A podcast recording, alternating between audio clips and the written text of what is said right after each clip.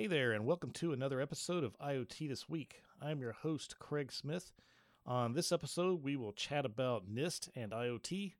We'll talk a bit about botnets, ransomware as a service. We'll chat a bit about NASA. And I also purchased a Mavic Air um, drone, which is actually really, really cool. This is episode thirty-seven of IoT This Week.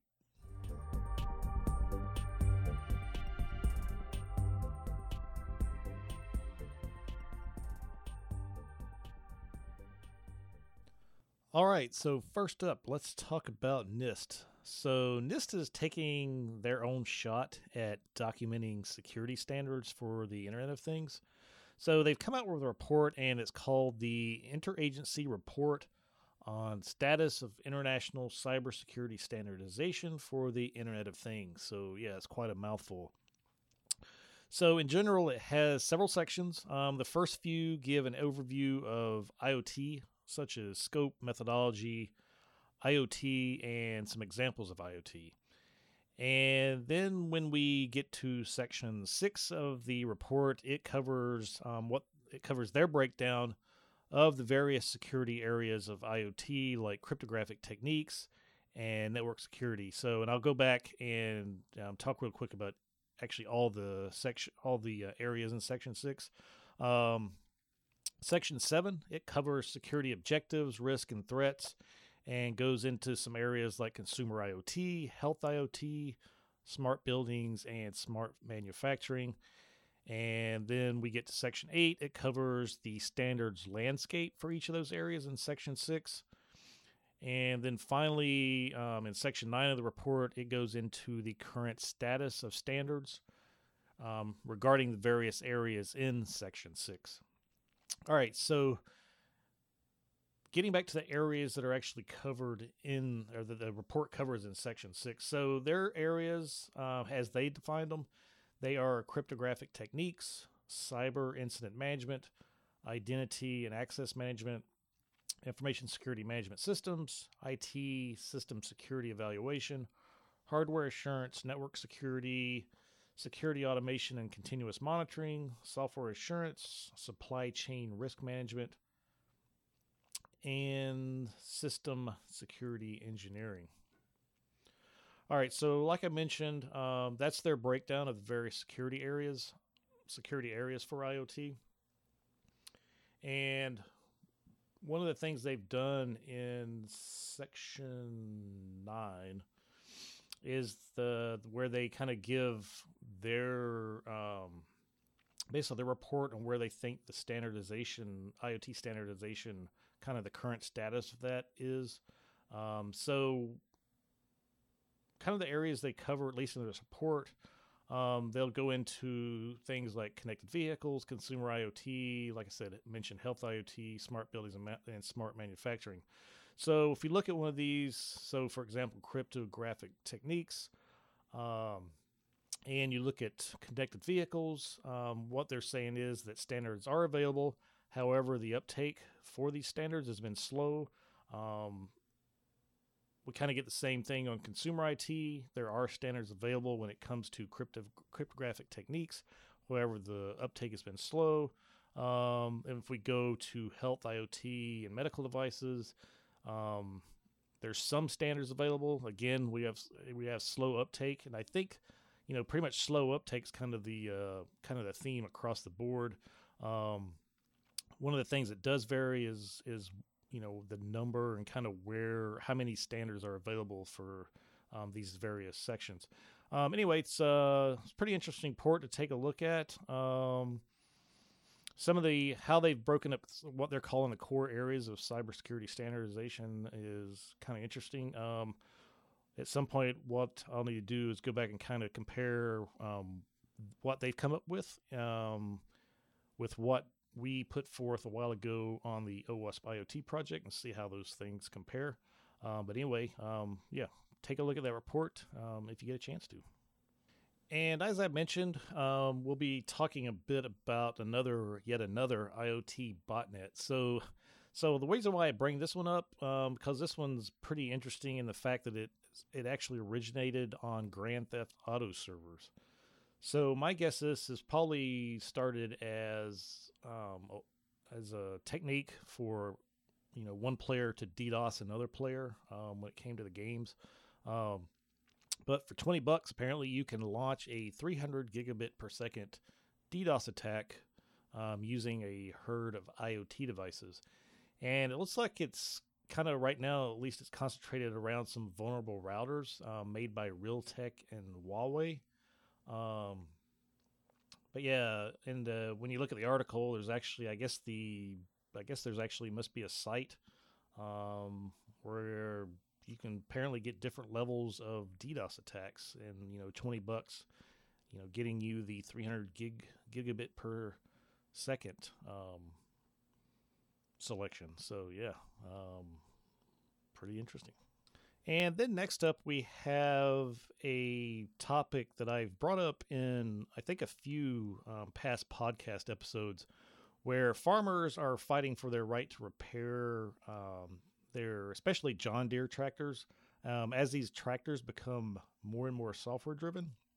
Um, especially for John Deere, they won't they won't allow the farmers to actually repair their own tractors um, because they're basically saying, hey, you know, this software is Um, copyright protected, and you can't do anything with it. So the, tra- the so the farmers um, have to ta- take their tractors to only you know authorized tractor dealers. A lot of these, a lot of times these these tractor dealers are a long way away, um, and it's impossible for these um, farmers to take their equipment, you know, to these very few places around the country to get them fixed. So anyway, they've been uh, one of the things, and this is um, something I think I chat, uh, talked about a while, like I said, a while ago in some of the podcast. Um, some of these farmers were going to, um, I think, places in the Ukraine or something like that. They were basically getting software that had been hacked, um, so they were able to actually um, fix their own equipment. So anyway, um, getting back to the original story, um, uh, Motherboard is put together is putting together a documentary um, about these farmers fighting for their right to repair. So this will be interesting, um, you know, to see see what all Motherboard um, found out as part of this documentary, um, and to see if there's you know anything comes of this to where maybe the the tractor manufacturers back off on some of this or what. But uh, you know, we'll see.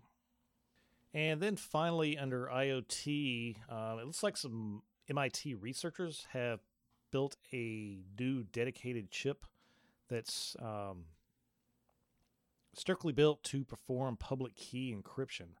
And this particular chip, it consumes only one four hundredth of the power compared to encryption that requires software.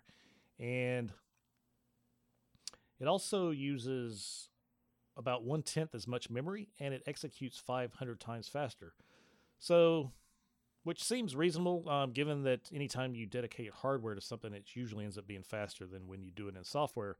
But for IoT, if they can actually get this to where, you know, they can do production, uh, high production on it, um, it scales well and all that sort of thing, um, this would actually be Um, quite interesting for IoT devices, since one of the issues right now is because they're such low power, they don't have a lot of computing power.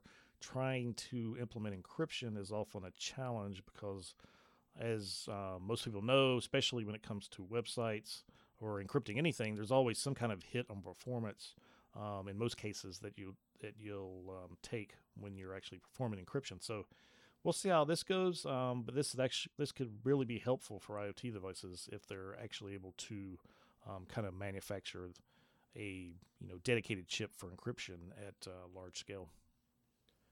Okay, so ransomware, and what would an episode be without discussing ransomware? So apparently there is some new ransomware that's been spotted by the malware hunter team, and it's been named Saturn um, again because we have to name everything. Um, so Saturn um, is is ransomware that's being actively distributed uh, distributed on the internet. Um, right now, the methods are apparently, you know, how they're distributing it is unknown, and the ransomware at the moment is not decryptable. So there's a lot of the ransomware out there that people have picked apart, and you know they've um, found the encryption keys, or they've came up come up with a way to to, to decrypt it.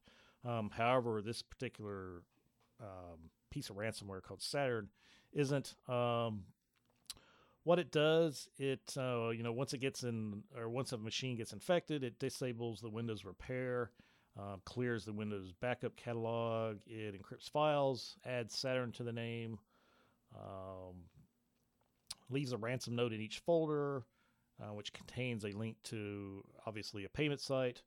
And the ransom, the initial ransom amount is set to three hundred dollars, and it apparently doubles after seven days. So the interesting thing about this particular piece of ransomware is that um, the creators of it are offering a um, ransomware as a service affiliate program. So yeah, that's an interesting twist to all this.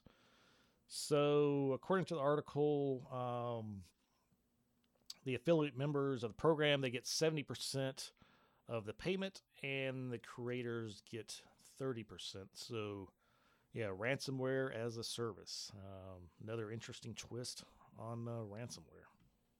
And then we have an issue with the Windows ten anti-malware scan interface. So apparently there is a null character bug, and essentially what it does, once you um, you know you go through the interface, you tell it to scan a file, it'll scan a file up until it hits a null character in that file, and then it drops the rest of the data. So what that means is that the attacker um, only needs to hide malicious commands behind the null character in order to bypass the um, anti-malware scan interface checks. So I'm sure we'll see, um, you know, a security update come out to fix that. But uh, that's actually, uh, yeah, it's actually pretty interesting that somebody was able to uh, find that. So yeah, um, anti-mal, anti, anti, easy for you to say, anti-malware scan interface um, and null character bugs. So yeah, definitely have a look at that, and probably be on the lookout for an update from Microsoft. And since we mentioned ransomware as a service, we need to mention um, tri- Trojans. So in this particular instance, we're we're talking about TrickBot. Um, TrickBot Trojan has been around actually for a while. Um, I think it's been around since uh, two thousand sixteen or so. Um, and initially targeted financial entities um, such as banks and credit providers. Um, but now, given the popularity of Bitcoin, also you know how val- valuable Bitcoin is these days. Although it's about half of what it was at its peak, around twenty thousand dollars, I think right now today it's worth around eleven thousand um, U S dollars per Bitcoin. So obviously that grabs uh, grabs criminals' attention um, and gives them incentive to steal it. So in this instance, TrickBot's actually putting itself between the Bitcoin exchange website and the payment service. So essentially what happens is, um, and you can probably guess what happens um, once this Trojan's in place, instead of the Bitcoins going to where they should be going on the exchange site uh, as part of the payment service, um, those Bitcoins simply get routed to the attacker, the attacker's control, attacker controlled wallet, Bitcoin wallet. So I think the um, general lesson here is if you've got Bitcoin, uh, you've got to be very, very careful with it. And where you have your wallet, you probably don't want your wallet on a machine that you do anything else with. Especially you don't you especially don't want your wallet on something uh, on a like a Windows machine that you're surfing the web on. Um, isolate it, only use it when you need to. And if you have lots of Bitcoin, definitely don't tell anybody about it um, because you know the way it is now. Um, Kind of telling everybody you've got, especially if you've got a lot of it, um, that you've got a lot of Bitcoin. Just like if you tell people you've got a lot of money, um, it just makes you a target. And I also think, yeah, there's a story later in the podcast, um, again in relation to Bitcoin, and this is where Bitcoin thieves are actually resorting to real violence um, to steal virtual currency. So we'll talk about that um, in a few minutes. And there is a new search engine called Buckhacker. And essentially what it does is let you search through Amazon's simple storage service storage service called S three and dig around on buckets. So if you haven't used um, S three when you store data on there, it's stored in things called buckets, and you can set different permissions on there. You can set it up for private use. You can also do things with those buckets, um, especially if you're doing something that's public. Uh, the problem is people are often prone to giving the wrong permissions on those buckets and leaving things to be public or um, available to the internet at large instead of making them private. So basically what this search engine, search engine does is look through those buckets that are, or most likely it looks through these buckets that are um, available to the public and probably does some kind of indexing on them and then lets you search through them. So I'm sure, um, sure, you know, as there's been stories where um, lots of things, confidential things have been found in these buckets because people set the permissions on them wrong. And I'm sure that won't be the last time. Now this um, particular search engine probably just makes that a bit easier. And then finally, under security, just a quick kind of public service announcement. Um, in the U S, it's tax season, and I R S scams are abundant. And one of the issues that's that's happening now is that because of all the information that's been compromised, especially like name and social security number, um, taxes are getting fraudulent tax returns are getting filed using this information. So when the legitimate person goes to file their taxes, their tax return gets rejected, and turns out, you know, they've been a victim of identity theft and so forth. So again, just look out. If you get emails from the I R S, ignore them, delete them. The I R S does not send emails out. Um, if the I R S needs to contact you for some reason, um, I think what I've read is that they basically send a representative, an actual person, um, to your house, you know, and not, you know, not trying to get you to do things through email. So again, just, uh, just be careful. All right, so let's move to the technology part of the podcast. And I thought this one was really cool. Um, I knew that the Opportunity Rover on Mars had been there for a while. Um, I didn't realize it had been there that's this long, but apparently it's seen, um, now it's seen five thousand Martian sunrises. Um, so just super cool. Um, I mean, this is a mission that was designed originally for ninety days, and this thing's still going after five thousand Martian days. So yeah, NASA, whatever they did on that one, they did something right because this thing's been going for a long time. So, you know, hopefully once we are able to get um, actual people on Mars, um, hopefully it'll go just as well. And then uh, I'm sure most of you guys have heard about the um, Telugu character bug in iOS, which um, essentially crashes iOS, and I think it also crashes um, various apps. Um, Apple's released iOS eleven point two point six to address this issue. So if you've got a iOS device, definitely update it so somebody can't be a jackass and send a character, that Telugu character, to you and crash your phone or iPad or whatever. Um, and then the Mercedes-Benz. So apparently they are also, if you guys, well, actually my backup. So if you guys, um, I'm sure you guys know of, of Dieselgate with Volkswagen. Um, and all the um, financial penalties they ran into um, with that, where they were they had installed cheat software um, to get past the emissions testing on their diesel vehicles. Um, and I think I read a story the other day where it's cost them um, up till now, I think it's cost Volkswagen about thirty billion dollars because of that. Um, so I don't know at this point. A lot of times companies Um, will basically make a decision based on risk. You know, they might get, knowing they might get caught, but they still end up making money at this point. I'm not really sure they've made money on it um, if it's cost them thirty billion dollars. But anyway, uh, Mer- Mercedes-Benz, um, they're kind of the next contestant here. They're being investigated um, for sort of the same thing um, for installing diesel emissions cheating software on their diesel cars. So, so we'll see where this goes. And then, like I mentioned earlier, um, when it comes to Bitcoin, um, because of the value, and if if you also have a lot of it, um, you basically have a target on your back if you let people know this.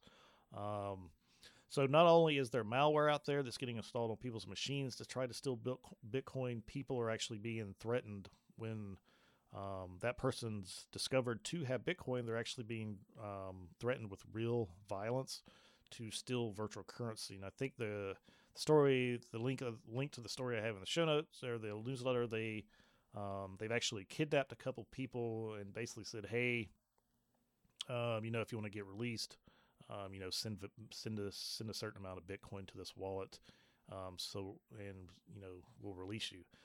So essentially, along the same lines as you know kidnapping and then you know holding ransom for a million dollars, whatever. But instead of dollars, they're using uh, going after Bitcoin. Excuse me.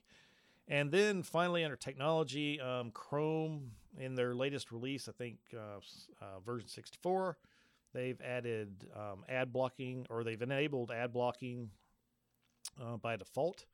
And, you know, they're not, I mean, Chrome, you know, Chrome's owned by Google. Google's obviously an advertising business, so they're not trying to black, block all ads. But what they're trying to do um, is block certain ways people do ads in order to um, kind of keep ads from turning people off. So it gives um, users a better ad experience.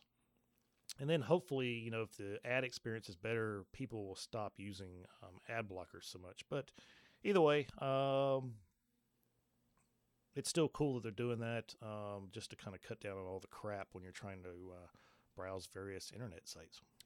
And this, to, and then just a few more items before we finish up the podcast. Um, as I mentioned last week, um, I've been doing a review of the Wyze Cam security camera. So if you guys haven't seen this, um, it's a pretty, it's a pretty cool um, piece of equipment. It only costs twenty dollars per camera.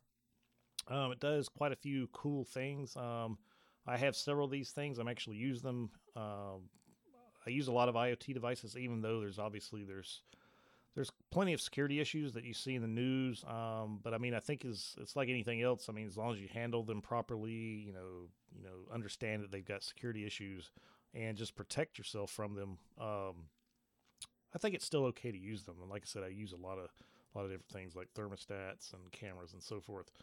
Um, So I looked into one of the things I wanted to look to, look into as far as the Wyze Cam goes um, was seeing if I could capture the um, firmware update uh, when um, when one of the cameras needs an update, it'll pull it down from wherever and then you know upgrade the upgrade the camera.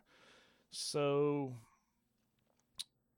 one of the cool things with this camera, um, and this is actually good news, um, when it pulls down the update, um, it actually pulls it over T L S, so the so the firmware is encrypted in transit. Um, so I'll have to see if there's another way to um, you know capture the firmware and see if I can.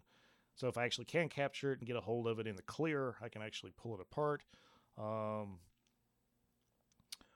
One of the things when it came to updates, and I noticed this on Twitter back on um, late January, you know, one of the questions was to the company Wyze Cam, when they pull their updates, were they strictly pulling them from Amazon servers in the U S, um, or were they pulling them from things places like China, um, which I also mentioned last week. That was, you know, it's still so the camera is pulling updates from the U S. However, it is still trying to communicate to Um, servers for some reason in China. So again, like I said, if you're going to use these devices, you just kind of have to be careful with these things because I'm, especially on my IoT network, I'm blocking traffic out to China and so forth. However, the cameras still work fine. So I'm not exactly sure why they want to go to China because the products still work. You know, maybe it's something left over or whatever. But anyway, um, the company stated that the updates only come from Amazon servers, and it looks like that is the case, Amazon servers in the U S. So that's good. And also just a side note, there is a version two of this camera coming out. Um, I think right now it's back ordered. Um, I've ordered one just so I can see what the new capabilities are and see if there's anything interesting uh, from a security standpoint. Uh, but like I said, I you know these cameras are cool, especially for twenty bucks. Definitely recommend them if you're looking for some kind of inexpensive security camera that you can use with a mobile app. Um, the only thing I wish they'd come out with now is sort of like an outdoor version. Um, that'd be kind of cool. Um, one of the other things I did, um, I know lots of people already have like, um, drones out there, uh, you know, they've been around for a while, uh, but I was waiting till some of the technology kind of matured, um, especially like software on the, on the drones. Um, so I've actually purchased a Mavic Air drone and, and if you haven't, if you haven't, um, purchased a drone, I highly recommend it. I mean, it's not the cheapest drone out there. Uh, but it's not the most expensive either. Um, but it's kind of like D J I's. They've kind of taken all the lessons learned from the previous drones and put it in, into this drone. And, you know, I mean, at least from my standpoint, obviously I'm a noob at um, flying these things. Um, but they've kind of taken all the lessons learned and put it into the software for this thing. It's also got a really great, um, at least from at least from my opinion, it's a really good four K camera on it. Um, the thing is like super stable, um, easy to fly. It has a remote control. I mean, you can control it with your phone if you want, which seems kind of wonky to me. I'd rather use the controller and the sticks. Um, but yeah, it's just a cool device overall. On my website, I, you know, can take like a sphere panorama. Um, just does a lot of cool stuff. Um, like I said, I highly recommend it if you're looking to, you know, finally get into flying drones. Um, if you do in the U S, obviously there's things to be careful of. You need to register with the F A A, you know, be careful where you're flying it. Don't get close to airports, all that sort of stuff. Um, but anyway, yeah, just, um, uh, a cool toy, I guess, if you want to call it toy. It's an expensive, rather expensive toy. It's not a cheap toy, um, but yeah, it's uh, cool nonetheless. All right, then finally, and I found this on Microsoft's site. So I've been uh, been reading up on uh, threat modeling. So threat modeling is one of those, um, you know, security threat modeling. That's one of the, one of these things that you read about it, it kind of seems straightforward, but then you start thinking about it and it kind of starts bleeding in the other things, other things like, um, I mean, it's part of risk management and it's just parts of lots of, lots of different things, security related. Uh, more than likely, even though you may not have officially been doing threat modeling, you've probably done some kind of threat modeling, even though you haven't realized it. And it, sometimes it turns into this nebulous thing that's hard to kind of, kind of hard to define. So, um, So yeah, so threat modeling, um, I've been looking into that, specifically um, IoT threat modeling. So I came across um, a, a really good inf- a really good document that Microsoft put together. Um, obviously, the the whole document is kind of it kind of works around their um, Azure IoT offering, but um, nonetheless, it still um, still pertains to um, IoT, even though some of the stuff they're talking about Um, has to do with Azure. So they uh, they essentially, they break it down into four different sections. So they break it down into a device section, a field gateway gateway section, um, cloud gateways, and services.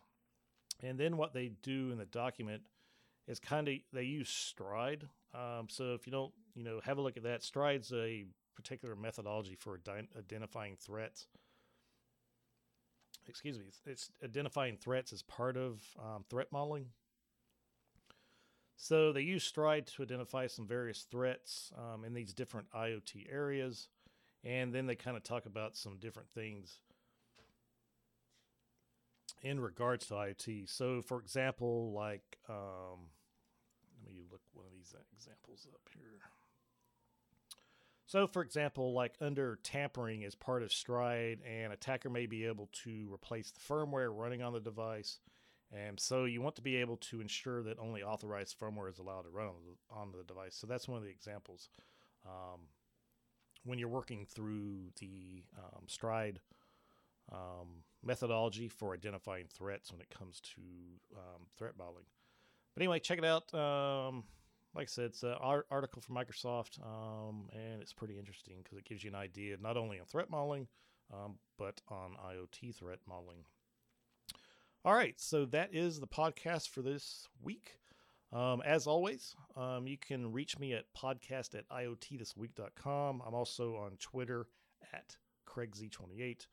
Um, yeah, let me know if you've got any feedback uh, or whatever. Um, but anyway, that's this week's podcast, and have a great day.